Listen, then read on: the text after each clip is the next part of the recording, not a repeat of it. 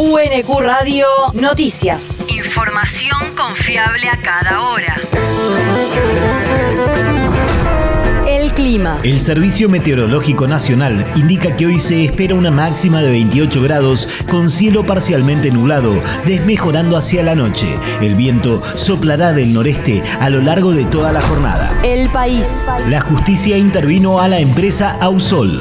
El juez federal en lo contencioso administrativo Enrique Lavie Pico designó un interventor para que revise la renegociación del contrato de concesión de autopistas celebrado entre la empresa Autopistas del Sol y el gobierno de Mauricio Macri en 2018.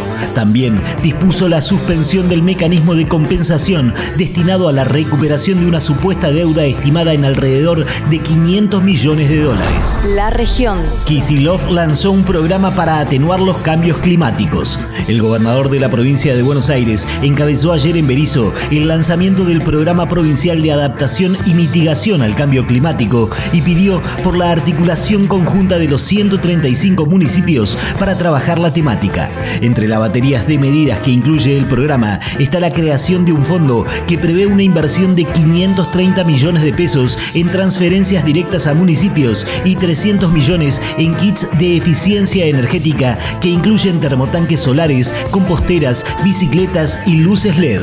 También prevé el establecimiento de líneas de voluntariado de acción climática con asistencia a organizaciones de la sociedad civil comprometidas con proyectos locales y la actualización del inventario provincial de gases de efecto invernadero. El territorio. Repavimentación de Avenida La Plata. La intendenta de Quilmes, Mayra Mendoza, y el ministro de Obras Públicas de la Nación, Gabriel Catopodis, inauguraron la obra de repavimentación y puesta en valor de Avenida La Plata desde Smith hasta Florencio Varela en Espeleta Oeste y los nuevos asfaltos en los barrios La Esperanza y El Jalón. Pusimos eh, como objetivo que todas las obras que habíamos pensado en la campaña, que habíamos escuchado, que los vecinos nos plantearon como, necesi- como necesidades, poder concretarlas y ahora podemos ver esta avenida La Plata, que es una avenida digna para todos los vecinos y vecinas de este barrio. Esto que hicimos aquí en Espeleta lo podamos hacer en el resto de los barrios. Tenemos que seguir gobernando para poder seguir dignidad a nuestro Las obras incluyeron el cordón cuneta, el pavimento de hormigón para tránsito pesado y el pavimento de carpeta asfáltica para tránsito rápido. Además, se realizó una obra hidráulica que incluye un conducto de mil milímetros de diámetro desde República de Francia hasta Varela. El mundo. Denuncian un plan desestabilizador en Bolivia. El portavoz presidencial Jorge Richter denunció ayer que la retirada de los delegados de la oposición cruceña de la mesa de negociación por el censo nacional dio inicio a un plan para desencadenar la violencia en el país.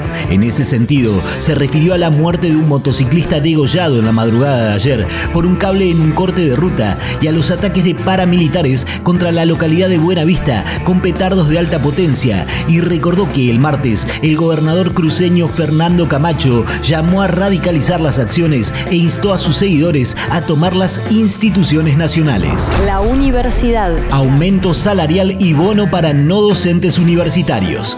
Luego de reunirse en paritarias con los ministros de Educación Jaime Persic y de Trabajo Kelly Olmos, la Federación Argentina del Trabajador de las Universidades Nacionales, FATUN, informó que se sumará en noviembre un 5% de aumento y en diciembre un 15%, tomando como referencia el salario de marzo, lo que configura un 84% de incremento anual.